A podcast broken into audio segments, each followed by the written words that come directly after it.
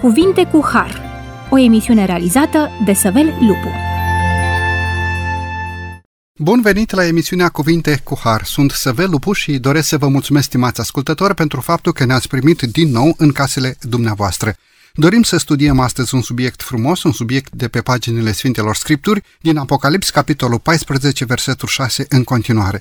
Discutăm despre Evanghelia veșnică pe care Dumnezeu dorește să o vestească tuturor locuitorilor pământului.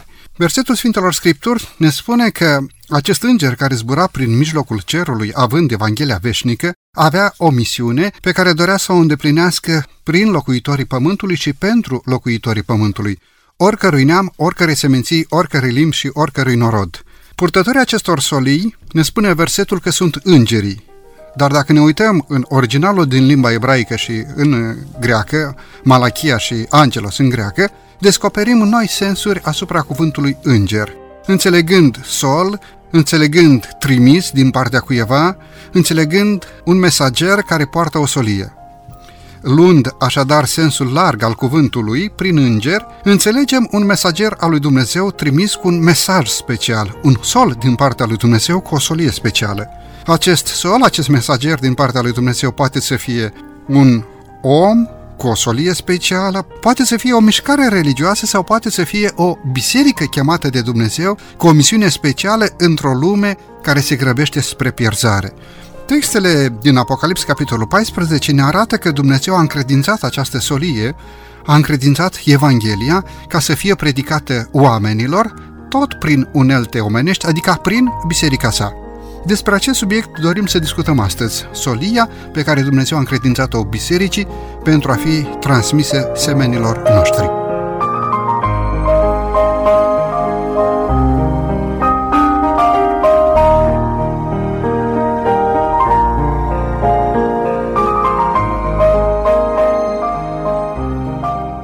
Acest subiect frumos împreună cu domnul pastor Trenchea Cristi. Domnule pastor, bine ați revenit la microfonul emisiunii Cuvinte cu Har. Mulțumesc de invitație. Domnule pastor, aș dori să intrăm în tema de astăzi prin a da citirea acestor câteva versete de pe paginile Sfintelor Scripturi, versetele din Apocalips, capitolul 14, de la 6 în continuare, versete care ne vorbesc despre această misiune pe care Dumnezeu a încredințat-o copiilor lui de pe acest pământ, credincioșilor lui Dumnezeu de pe acest pământ, pentru a fi transmisă semenilor lor. Dau citire pasajului biblic din Apocalips 14 de la versetul 6. Și am văzut un alt înger care zbura prin mijlocul cerului cu o evanghelie veșnică, pentru ca să o vestească locuitorilor pământului oricărui neam, oricărei seminții, oricărei limbi și oricărui norod el zicea cu glas tare, temeți-vă de Dumnezeu și dați-i slavă, căci a venit ceasul judecății Lui și închinați-vă celui ce a făcut cerul și pământul, marea și izvoarele apelor.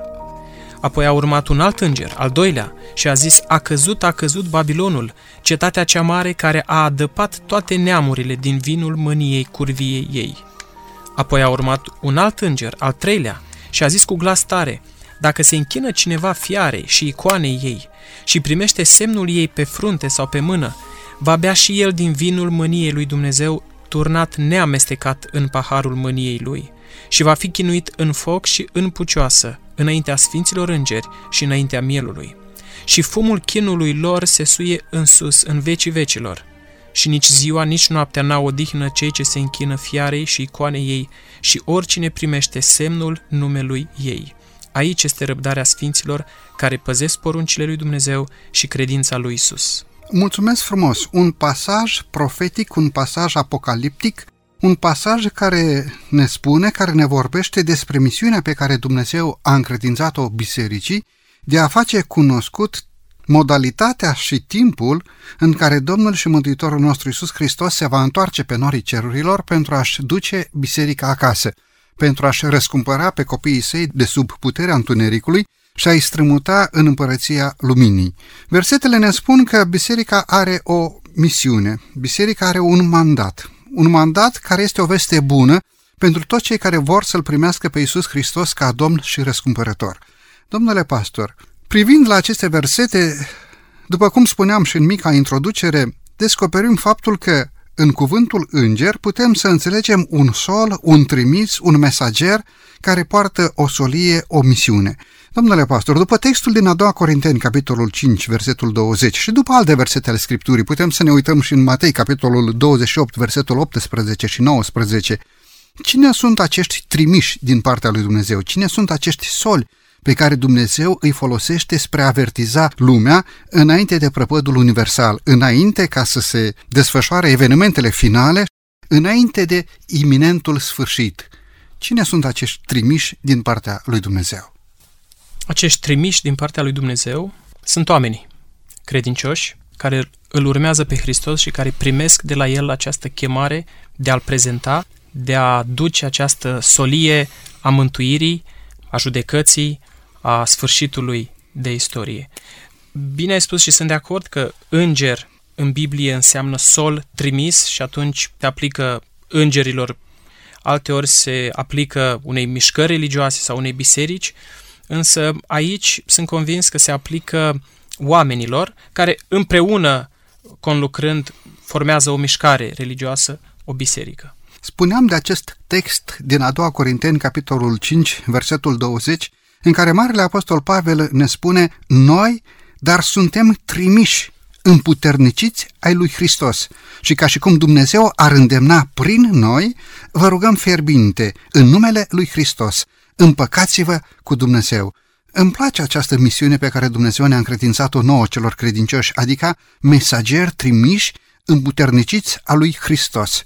Ca și cum Dumnezeu ar îndemna prin biserica sa, ar îndemna prin noi oamenii, exact aceeași misiune pe care Dumnezeu o încredințează și îngerilor, și anume a invita omenirea, a invita pe cei necredincioși, a invita pe cei care s-au depărtat de Dumnezeu să se împace cu Domnul Dumnezeul nostru.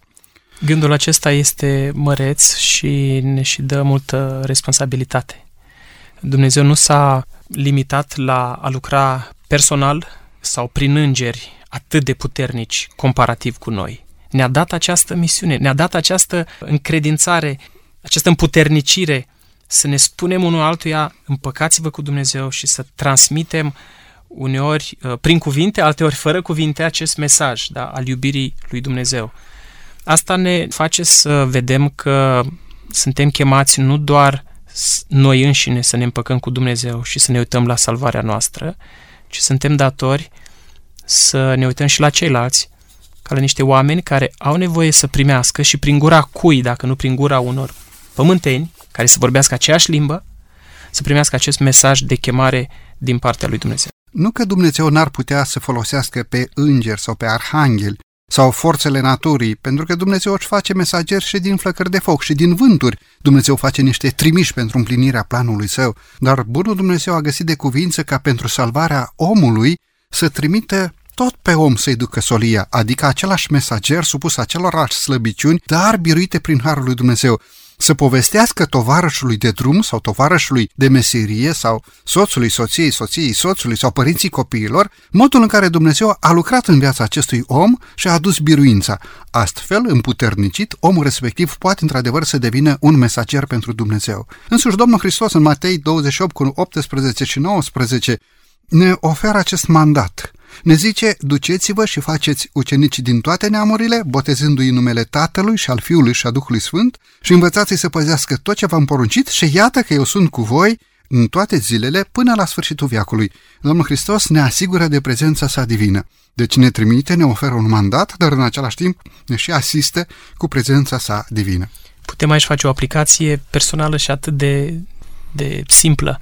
Sunt eu în casa mea, în vecinătatea mea, și printre oameni și străini pe care îi văd. Sunt eu un propovăitor, un mesager, sunt un sol, transmit pe lângă interesul de a-ți căuta, eu știu, uh, un ban, uh, mâncare, confort, protecția familiei, sunt eu acest înger căruia Domnul i-a spus, vorbește despre mine. Întotdeauna Dumnezeu a trimis pe Adam să-și învețe copiii, pe Avram să-și învețe familia, pe Israel să fie lumina neamurilor, să fie o lecție pentru toate națiunile.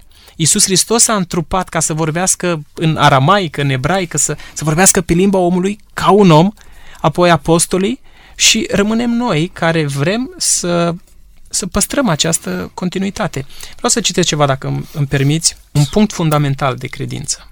Noi credem că Biserica Universală este compusă din toți aceia care cred cu adevărat în Hristos. Dar, în zilele sfârșitului, un timp de apostazie foarte răspândit, o rămășiță a fost chemată să păzească poruncile lui Dumnezeu și credința lui Isus. Această rămășiță anunță sosirea ceasului judecății, proclamând mântuirea prin Hristos și vestind apropierea revenirii sale. Această proclamare este simbolizată prin cei trei îngeri din Apocalips 14. Ea coincide cu lucrarea judecății din ceruri și are ca efect o lucrare de pocăință și reformă pe pământ. Fiecare credincios este chemat să participe personal la această lucrare mondială de mărturisire.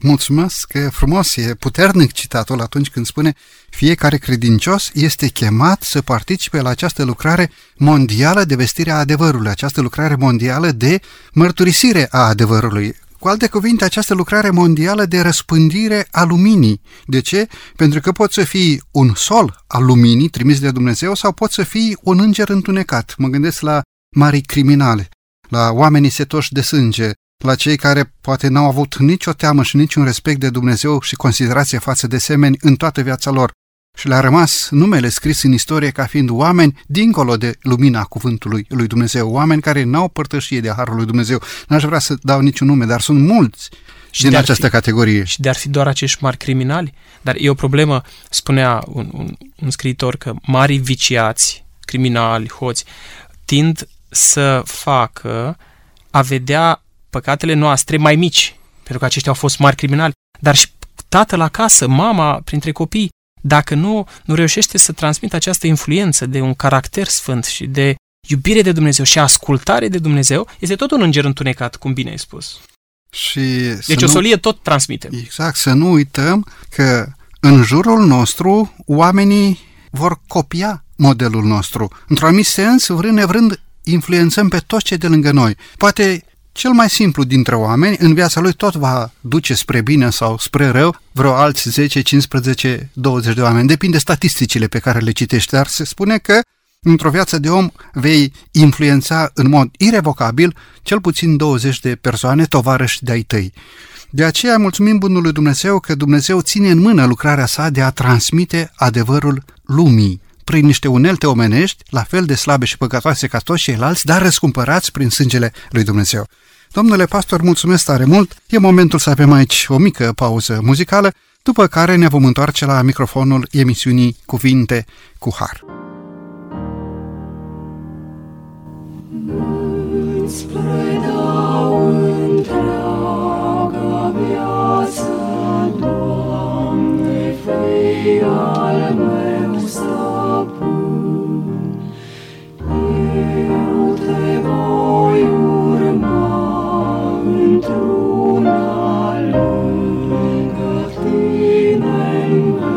change.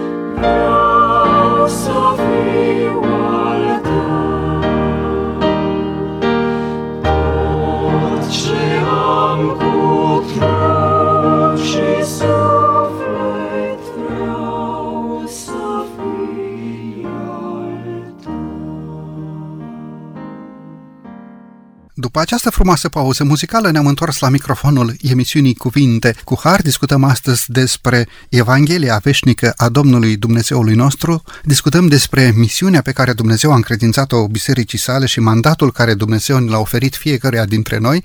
Discutăm acest subiect frumos împreună cu domnul pastor Trenchea Cristian. Domnule pastor, haideți să facem un pas înainte în cea de-a doua parte a emisiunii de astăzi și aș dori să vă întreb, în această scenă văzută de Ioan de pe insula Patmos în, și descris în cartea Apocalipsei, care sunt cele trei adevăruri specifice în legătură cu Evanghelia, care reies sau care străbat din aceste versete pe care noi le-am citit în introducerea temei de astăzi. Sunt trei mari adevăruri.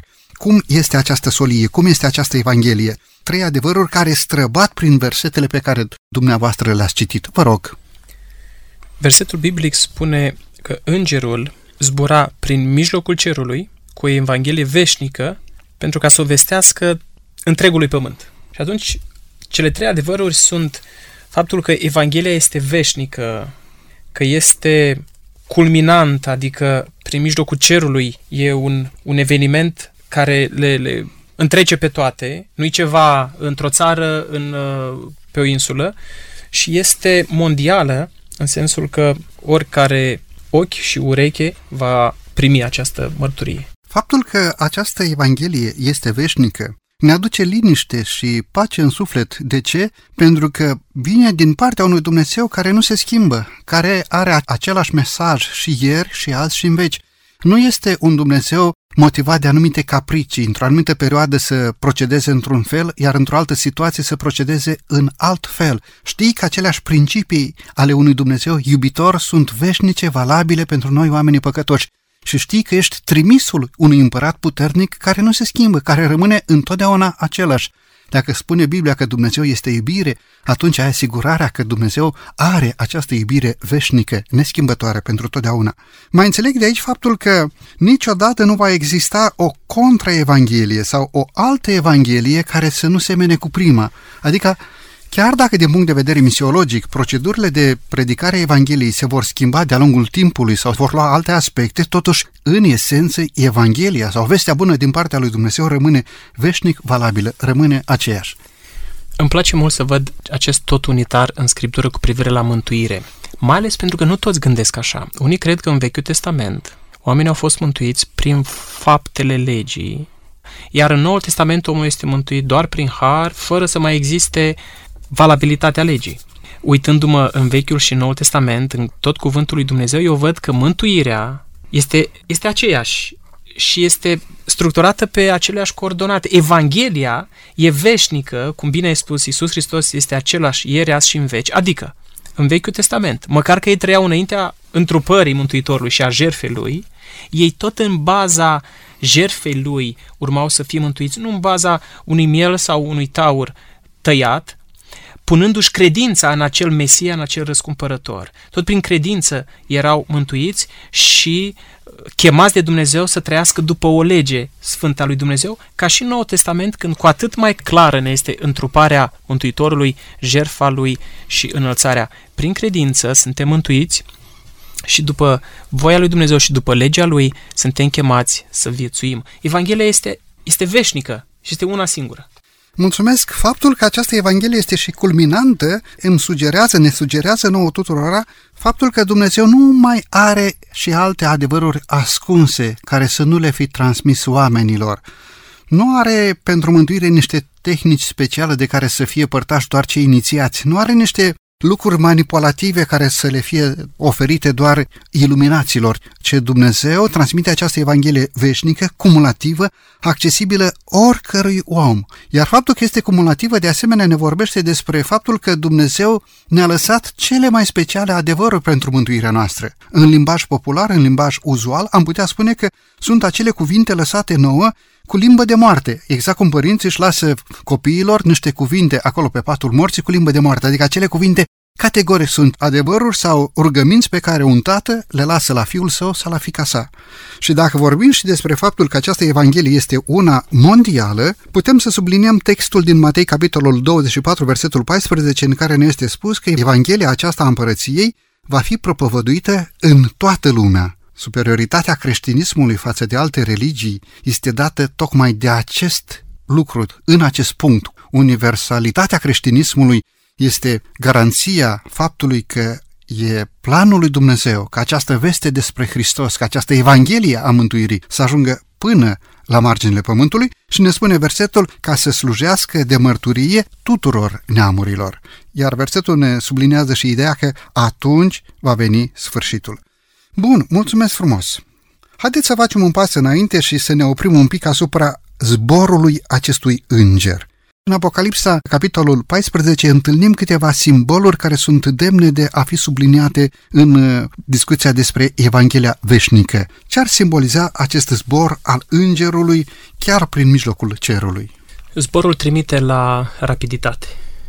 Prin mijloc, de aici învăț că Dumnezeu nu are doar pentru unii uh, mai multă lumină și dragoste, El pentru toți vrea, prin mijloc, totul la vedere în mijlocul cerului, nu e undeva în ascunziș, nu e undeva în, în umbră, e un Dumnezeu deschis, e un Dumnezeu care, care joacă cu cărțile pe față. Și imaginea aceasta este, este chiar frumoasă. Un înger care zbura prin mijlocul cerului. Da? Nu e doar un om, pentru că am spus, îngerul poate să, să însemne mai mulți oameni, o mișcare, o biserică. Și creștinismul, în general, a fost chemat la lucrul acesta. Eu chiar îi invit pe ascultători să facă ceea ce am încercat și eu să citesc de mai multe ori pasajul acesta, pentru că, să recunoaștem, e, e un pasaj din Apocalipsa. Apocalipsa are, are un limbaj care nu este înțeles repede și ușor. Citiți-l de mai multe ori și veți vedea frumusețea dincolo de aspectele teologice. Un înger al lui Dumnezeu, care înseamnă putere, înseamnă că Dumnezeu e, e, e la cârmă, care zbura, iarăși, iarăși înseamnă capacitate și rapiditate, prin mijlocul cerului, totul e, e central, e ceva important și cerul e cel care acoperă întregul pământ. Îmi place ce ați spus, și anume faptul că Dumnezeu nu are lucruri care să le ascundă și să nu ne le dezvăluie și nouă, să nu ne le transmite, să nu ne le reveleze, să nu ne le ofere prin inspirație. De ce? Pentru că Dumnezeul nostru este da și amin. Tot ceea ce descopere Dumnezeu, revelația divină ne este dată pentru ca noi oamenii să putem să cunoaștem despre Domnul Dumnezeul nostru, să putem să-L înțelegem, să putem să trăim adevărurile din Cuvântul lui Dumnezeu, să trăim în viața noastră caracterul sfânt a Domnului Dumnezeu și în același timp, la rândul nostru, să putem să devenim purtători de lumină spre semenii noștri. Ne spune versetul că această solie, din partea îngerului care zbura prin mijlocul cerului, a fost transmisă cu glas tare, deci nu a fost rostită undeva la un colț, nu a fost rostită pe șoptite, nu a fost rostită undeva între două doamne care stăteau la rând la piață așteptând să cumpere ceva zarzavaturi. Ne spune versetul că este rostită cu glas tare. Domnule pastor, cum am înțelege faptul că este spus cu glas tare, cu glas puternic, că această solie este vestită cu toată inima. Ce v-ar sugera? Eu când aud pe unii că au descoperit în nu știu ce oraș, în nu știu ce sat, în nu știu ce biserică sau mănăstire sau au descoperit lumina cea mare, eu am o rezervă din start.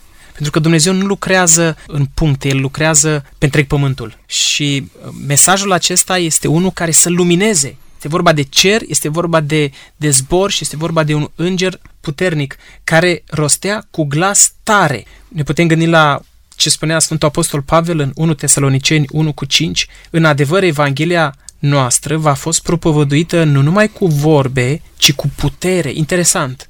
Vorbele le auzim. Cum adică cu putere? Puterea o simțim. Evanghelia noastră și se referă la Evanghelia veșnică, și anume că Hristos este cel care ne, ne asigură salvarea și este cel care ne și coordonează viața după voia lui pe pământul acesta. Evanghelia noastră va fost propovăduită nu numai cu vorbe, ci cu putere cu Duhul Sfânt și cu o mare îndrăzneală, căci știți că din dragoste pentru voi am fost așa printre voi. Îmi place cuvântul aici, o mare îndrăzneală. Faptul că este rostită cu glas tare denotă și îndrăzneală, curaj din partea celor care predică acest cuvânt din partea lui Dumnezeu. Dacă spunem că îngerul care vestește solia, de fapt este o mișcare religioasă, este o biserică, este o biserică din timpul sfârșitului care are o misiune clară pe care o rostește cu mare putere, prin cuvânt și prin faptă, sub umbrirea Duhului Sfânt și cu îndrăzneală, adică cu toată inima. Mulțumesc frumos, vă rog! Pe mine personal mă ajută foarte mult să văd imaginea de ansamblu, pentru că uneori risc să văd copacii și să nu, să nu văd pădurea. Iar Apocalipsa, repet, este o carte care este cu atât mai bine înțeleasă cu cât e citită de mai multe ori, e citită în colaborare cu tot restul Scripturii. Ca imagine de ansamblu, să reținem că, că Apocalips 12, capitolul 13 apoi și 14, această zonă descrie conflictul final al istoriei Pământului. Deci vorbim de conflictul final. Aceste trei solii cuprind răspunsurile lui Dumnezeu la copleșitoarea înșelăciune satanică ce inundă lumea chiar înainte de revenirea lui Hristos. Deci aceste trei solii reprezintă răspunsul lui Dumnezeu la amăgirile celui rău, la contrafacerile, la, la minciunile, la uh, sistemul fals, la păcatul pe care cel rău îl, îl propagă. Prin urmare, vorbim de istoria finală a Pământului și de reacția lui Dumnezeu de a aduce lumină exact atunci când întunericul era cu atât mai dens. De aceea e nevoie de îngeri, de aceea e nevoie de glas tare, de aceea e nevoie de uh, mijlocul cerului. Nu vorbim de o predică ținută într-un sfârșit de săptămână, vorbim de sfârșitul istoriei când Dumnezeu vrea ca, uh, ca să fie lumea clarificată. Apocalipsa zugrăvește ultimele evenimente într-un așa mod încât zonele de gri vor dispărea și vor rămâne doar două grupuri de oameni. Rămășița din timpul sfârșitului și cei ce urmează Babilonul. De altfel, Babilonul a anunțat, enunțat în mesajul celor trei solii și faptul că aceste trei solii merg una după alta denotă o lucrare continuă până la împlinirea ei, fără pericope, fără întreruperi, fără perioadă în care să nu fie valabile, vizând un timp al sfârșitului cu un anumit scop special. Domnule pastor, aici aș dori să rămânem un pic. Care este scopul special a celor trei solii? De fapt, am putea să vorbim că este solia lui Dumnezeu trimisă oamenilor cu un scop, în trei faze. Prima solie, a doua solie îngerească, a treia solie îngerească. Dar am putea să spunem tot atât de bine că este o singură solie, trimisă în trei faze. Dar aș vrea să ne oprim un pic la momentul de față asupra scopului pentru care Dumnezeu face acest lucru în timpul sfârșitului, în ultima perioadă a istoriei acestui pământ. De ce? De ce trimite Dumnezeu această solie sau această întreită solie? Răspunsul este următorul. Tocmai pentru că, după acest ultim apel al lui Dumnezeu, Hristos va reveni pentru a strânge secerișul. Tocmai de aceasta este nevoie de pregătire. Există un verset în Vechiul Testament, pregătește-te să te întâlnești cu Dumnezeu. Avem nevoie de pregătire. Nu, va mai fi, nu vor mai fi ocazii. Se vor coace în momentul acela și răii și bunii. Prin urmare, e nevoie și din acest motiv Dumnezeu oferă această solie întreită de a pregăti un popor credincios, gata să-L întâmpine pe Domnul Hristos la a doua sa revenire. Îmi place în direcția aceasta textul din Tit, capitolul 2, versetul 14, să-și curețe un norod care să fie a lui plin de râvnă pentru fapte bune. Nu un norod care să fie dezinteresat față de faptele bune, interesat doar de niște datini religioase, niște tradiții, niște obiceiuri pe care să le împlinească, și astfel să-și liniștească conștiința, ci un norod care să aștepte revenirea Domnului Hristos însuflețit de o necesitate a societății în care trăim, o nevoie în care lumea să se îndrepte spre bine și acești oameni încearcă prin binecuvântarea lui Dumnezeu să devină o binecuvântare pentru semenii lor, plin de râvnă pentru fapte bune. De asemenea, aș sublinea și textul din 1 Petru, capitolul 2, versetul 9, în care ni se spune Voi sunteți o seminție aleasă, o preoție împărătească, un neam sfânt, un popor pe care Dumnezeu și l-a câștigat ca să fie a lui, ca să vestiți puterile minunate ale celui ce va chema de la întuneric la lumina sa minunată. De ce Dumnezeu folosește această solie în timpul sfârșitului? Ei bine, versetul ne spune ca să vestim aceste puteri minunate a celui care ne-a chemat din întuneric la lumina sa minunată. Domnule pastor, e timpul să avem din nou aici o scurtă pauză muzicală, după care ne vom întoarce la microfonul emisiunii Cuvinte cu Har.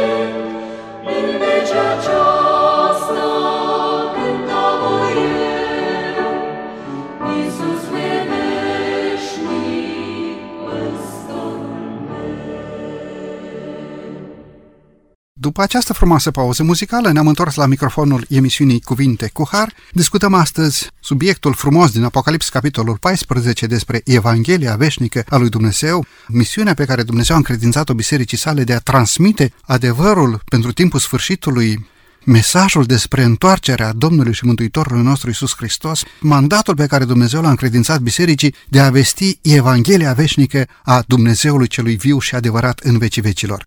Discutăm acest subiect împreună cu domnul pastor Trenchea Cristian. Domnule pastor, dacă în prima parte a emisiunii am vorbit un pic despre cadrul în care Dumnezeu a transmis aceste adevăruri și dacă în a doua parte a emisiunii am vorbit un pic despre obiectul celor trei solii îngerești, despre timpul vestirii acestei solii, despre scopul pe care Dumnezeu l-a avut în vedere atunci când a trimis întreita solie îngerească spre a fi predicată oricărui neam, oricărei seminții, oricărui limbi și oricărui popor, aș dori ca în cea de-a treia parte a emisiunii măcar să începem să discutăm despre solia primului înger sau prima solie dintre cele trei. Domnule pastor, ce proclamă solia primului înger? Care adevăruri ne sunt transmise prin solia celui din tâi înger care străbate cerul cu această evanghelie veșnică? Ce ne spune această solie? Vă rog frumos. Citez Apocalips 14 cu 7. El zicea cu glas tare, Temeți-vă de Dumnezeu și dați-i slavă, căci a venit ceasul judecății lui și închinați-vă celui ce a făcut cerul și pământul, marea și izvoarele apelor. Două verbe care ne vorbesc imperativ din versetul pe care dumneavoastră l-ați citit. Temeți-vă de Dumnezeu și închinați-vă celui care a făcut cerul, pământul, marea și izvoarele apelor. Versetul este de asemenea nu unul care ne îndrumă, care ne sfătuiește, ci este o poruncă din partea lui Dumnezeu. Ce înseamnă să te temi de Dumnezeu și ce înseamnă să te închini Dumnezeului Creator, nu altor zei, sculptați, pictați sau, știu eu, alte ființe care sunt în război cu viul Dumnezeu. Deci, domnule pastor, aș vrea să subliniem un pic pentru ascultătorii noștri ce înseamnă o adevărată temere de Dumnezeu și ce înseamnă să te închini cu adevărat viului Dumnezeu. Vă rog. Temeți-vă de Dumnezeu se referă la la acea atitudine cuvincioasă de smerenie față de Dumnezeu, de căutare a înțelege caracterul lui și de supunere față de voia lui. Nu e vorba de o teamă uh, în sensul de a, de a fi îngroziți și de a ne da deoparte, ci acel, uh, acea teamă față de autoritate. Dar față de o autoritate care ne-a creat, care ne iubește, care a plătit la cruce prin Mântuitorul cu tot ce a avut mai scump și care solicită această normalitate a relației. El a dat totul și ne cere și nouă totul. E ușor să spunem, Doamne, Doamne, spunea Mântuitorul, iar dacă nu împlinim voia Lui, totul se surpă. Prin urmare, acest temeți-vă de Dumnezeu are de-a face cu o atitudine de, de supunere până la urmă. E frumos acest cuvânt, temeți-vă de Dumnezeu, căci este imediat legat cu rugămintea sau cu imperativul dați slavă, cu porunca dați slavă, închinați-vă celui ce a făcut cerul, marea, pământul și zvoarele apelor, căci a venit ceasul judecății lui. În legătură cu temerea de Dumnezeu nu este o temere care să îngrozească pe cel credincios, ci este o, un respect pe care noi, oamenii, trebuie să-l aducem Domnului Dumnezeului nostru. Avem și textul din Eclesiastul, capitolul 12, versetul 13, să ascultăm dar încheierea tuturor învățăturilor, temete de Dumnezeu și păzește poruncile Lui. Aceasta este datoria oricărui om. Cartea Înțelepciunii din Vechiul Testament leagă temerea de Dumnezeu cu păzirea poruncilor lui Dumnezeu. A nu păzi poruncile lui Dumnezeu, de fapt, înseamnă război contra lui Dumnezeu, înseamnă a te alia cu vrășmașul, înseamnă să fii aliatul celui care luptă împotriva lui Dumnezeu. Ori temerea de Dumnezeu implică păzirea cuvântului lui Dumnezeu, păzirea poruncilor lui Dumnezeu. Până la urmă, păzirea poruncilor este și o, o dovadă proprie că suntem pe un drum sau pe altul. Inima noastră este înșelătoare. De multe ori am crezut că eu sunt uh, pe drumul cel bun, că sunt împăcat cu Dumnezeu, că sunt credincios.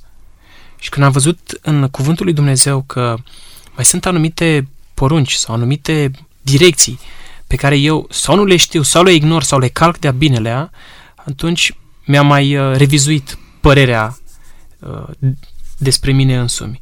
De aceea sunt importante poruncile, ca să ne, prin ele Dumnezeu ne arată care e viețuirea și uitându-ne uh, la ele să vedem unde suntem în realitate. Dacă le dăm la o parte, uh, ne vom crede uh, prea buni și prea credincioși. Ele ne verifică, de fapt, trăirea. Suntem într-o, într-o lume în care la modă nu este să te temi de Dumnezeu. La modă este să te temi de oameni să te temi de disprețul lor, să te temi de faptul că nu-ți mai acordă popularitate, că își retrag uh, sprijinul, uh, să te temi de pierderi financiare sau de imagine și în lumea aceasta Dumnezeu ne spune eu sunt pe primul loc. Tu de mine să te temi, mie să-mi dai slavă. Repet, trăim zile când oamenii nu mai au această temere de Dumnezeu și în care unii își vând sufletul, își vând valorile, își vând conștiința nemai temându-se de Dumnezeu și având prea multă teamă și prea multă sensibilitate față de părerea celorlalți. Bun, e bine cum spuneți și subscriu cu toată inima. Trebuie să ne temem de Dumnezeu și nu de semenii noștri. Trebuie să ne temem de ceea ce spune Dumnezeu și să respectăm cuvântul lui Dumnezeu, să nu luăm aminte de standardele pe care le impune societatea în timpul de față. Nu standardele omenești trebuie avute în vedere, ci teama și respectul față de Dumnezeu, standardele lui Dumnezeu, poruncile lui Dumnezeu și prin aceste porunci să înțelegem voia divină și să împlinim această voie divină în viața noastră. Totuși, versetul ne spune că ce a venit ceasul judecății lui. Domnule pastor, trebuie să ne temem de acest ceas al judecății? La ce judecată se referă inspirația atunci când ne vorbește în textele din Apocalips, capitolul 14, despre acest ceas al judecății? Este momentul judecății executive din partea lui Dumnezeu sau este un cumul în care faptele celor credincioși, de așa celor necredincioși, vor intra la judecată înaintea lui Dumnezeu, hotărându-se situația fiecăruia? Trebuie să ne temem de această judecată? Scriptura ne spune în mod repetat că Dumnezeu este cel care trage linie, El judecă. Acum, temerea n-aș pune-o cu privire la judecată, cu privire la Dumnezeu, în sensul de ai grijă, Dumnezeu are o voie și uneori s-ar putea să difere de, de voia ta, însă tu te-ai teme de o judecată dacă știi că ești împlinitor al legii și că judecătorul este drept, te teme? Biblia spune că cel care se judecă acum nu va mai veni la judecată. Din contră, va fi exact. un moment de bucurie în care ceea ce ai făcut se face bine vei fi pus, va fi pus în valoare, iar ceea ce te-a mâhnit, ceea ce a fost pricină de poticnire, va primi adevărata răsplătire. Sigur, n-ai de ce să te temi de judecata lui Dumnezeu în direcția în care faci lucrurile bune. Și mai ales că, mai ales că noi nu ne bazăm pe faptele noastre. Noi ne bazăm pe păcarea cu Dumnezeu și pe, pe faptul că Mântuitorul a plătit pentru păcatele noastre. Și atunci, în măsura în care am primit de la el putere pentru anumite păcate, suntem ca nefumătorul când citește pe pancardă aici nu se fumează. Nu se simte uh, vinovat. În măsura în care suntem vinovați și să recunoaștem că suntem cu privire la legea lui Dumnezeu, care este, este o lege a, a dragostei supreme, suntem vinovați. Și chiar în aspecte ale unor porunci, din decalog sau altele, însă aici prin, prin întoarcerea și prin căința noastră, Mântuitorul a promis iertare și atunci nu avem de ce a ne teme. Să se teamă cel care nu este împăcat cu, cu legiuitorul, cu legea. De aceea, pentru oameni, aceea judecată poate să stârnească pentru unii bucurie că Dumnezeu face dreptate și aduce izbăvire, pentru alții să stârnească angoasă pentru că ei uh, își vor primi răsplata negativă cuvenită. Aici menționez un lucru. Am sesizat o legătură între primul verset din pasajul acesta și ultimul. Mai exact din versetul 6, unde spune Temeți-vă de Dumnezeu, și versetul 13, cel care urmează după finalul pe care l-am citit, și anume Ferice de acum încolo de morții care mor în Domnul, căci faptele lor îi urmează. Adică odată ce omul a trăit în păcat cu Dumnezeu, s-a temut de Dumnezeu. Din respect și din dragoste, el a împlinit poruncile lui Dumnezeu. Când a alunecat și a greșit, s-a căit și s-a întors la Dumnezeu și s-a, s-a redresat prin harul lui, el chiar dacă a murit, faptele lor îi urmează la această judecată. Și el este în siguranță. Destinul este în siguranță în mâna lui Dumnezeu. Marele Apostol Pavel, în textele din Faptele Apostolilor, capitolul 24, vorbindu lui Felix despre o judecată viitoare, atrage atenția asupra faptului că în acea judecată viitoare faptele fiecăruia vor fi chemate să se cântărească înaintea lui Dumnezeu, iar filozofilor atenieni le-a predicat despre o zi în care va judeca lumea cu dreptate, în dreptate, faptele 17. Bisericii din Roma, de asemenea, Marele Apostol Pavel îi scrie despre o zi în care Dumnezeu va judeca lucrurile ascunse ale oamenilor. Roman, capitolul 2, versetul 16. Deci acest timp al judecății va fi un timp de teamă pentru cei care împlinesc lucruri urâte, care nu sunt după legea lui Dumnezeu.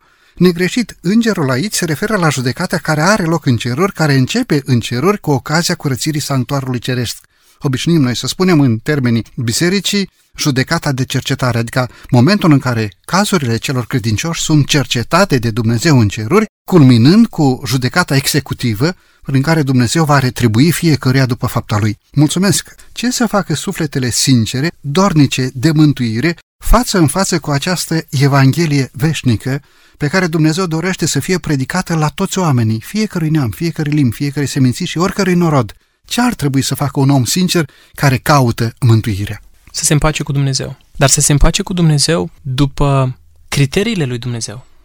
Adică atunci când uh, părintele îi spune copilului vreau să respecti anumite reguli ale casei și el spune bine tată și de fapt se supune la două sau la trei din câteva care îi plac lui mai mult, asta e o supunere după felul lui de a gândi, nu după felul tatălui.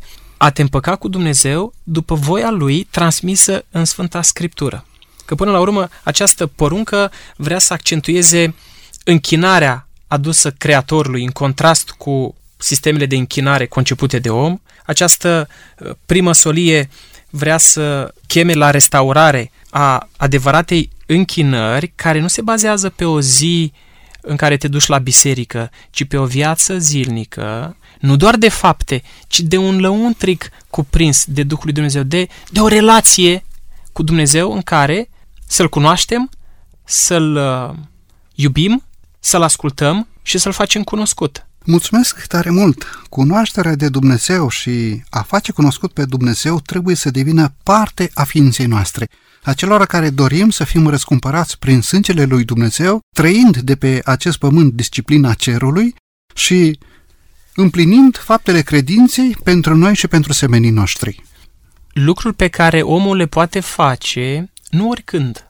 Nu le poate face post-mortem. Nu le pot face alții în locul lui. Nu le poate face după ce se termină perioada aceasta de judecată. Cum bine ai spus, vorbim despre această judecată, despre care ai spus că o putem numi judecată de cercetare a cazurilor, o judecată care are loc înainte de venirea Mântuitorului, o judecată pre-adventă. Timp unic în care noi avem posibilitatea să, să hotărâm de partea cui să stăm. Cum spuneam, când Mântuitorul va veni, lucrurile se vor fi copt la maxim. Dacă acum sunt trei categorii, unii care îl iubesc pe Dumnezeu cu toată inima, alții care îl ignoră din toată inima și alții care sunt și și, atunci vor fi doar, doar aceste două categorii. Unii care cu toată inima s-au prins de Dumnezeu și nici diavolul nu îi mai poate deturna din dragostea și loialitatea lor, și ceilalți care s-au detașat atât de mult de Dumnezeu și s-au prins atât de mult de, de ei înșiși, de păcat și de cel rău, încât nici Dumnezeu nu îi mai poate transforma. Mulțumesc frumos! Această solie de astăzi ne invită pe noi, pe noi toți, să ne închinăm înaintea celui care a făcut cerul, pământul, marea și izvoarele apelor, să lăsăm deoparte orice mijlocire din punct de vedere omenesc asemenilor noștri, să ne aducem rugăciunea înaintea Lui, a Domnului și Mântuitorului nostru Isus Hristos, ca singurul mijlocitor între noi oamenii și Dumnezeul nostru, și la rândul nostru să fim unelte prin care această solie a Evangheliei veșnice să fie transmisă către cei de lângă noi. Domnule pastor, mulțumesc tare mult pentru prezența dumneavoastră în emisiune.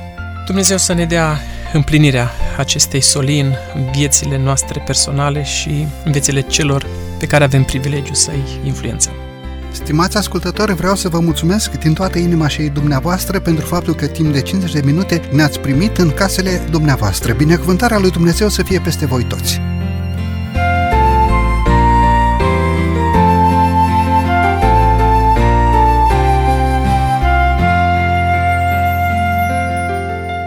De la microfonul emisiunii Cuvinte cu Har Sevelupu, iar din regia tehnică Nelo Loba și Cătălin Teodorescu, vă mulțumim, stimați ascultători, pentru atenția acordată. Până data viitoare, bunul Dumnezeu să fie cu noi cu toți. La revedere și numai bine tuturor!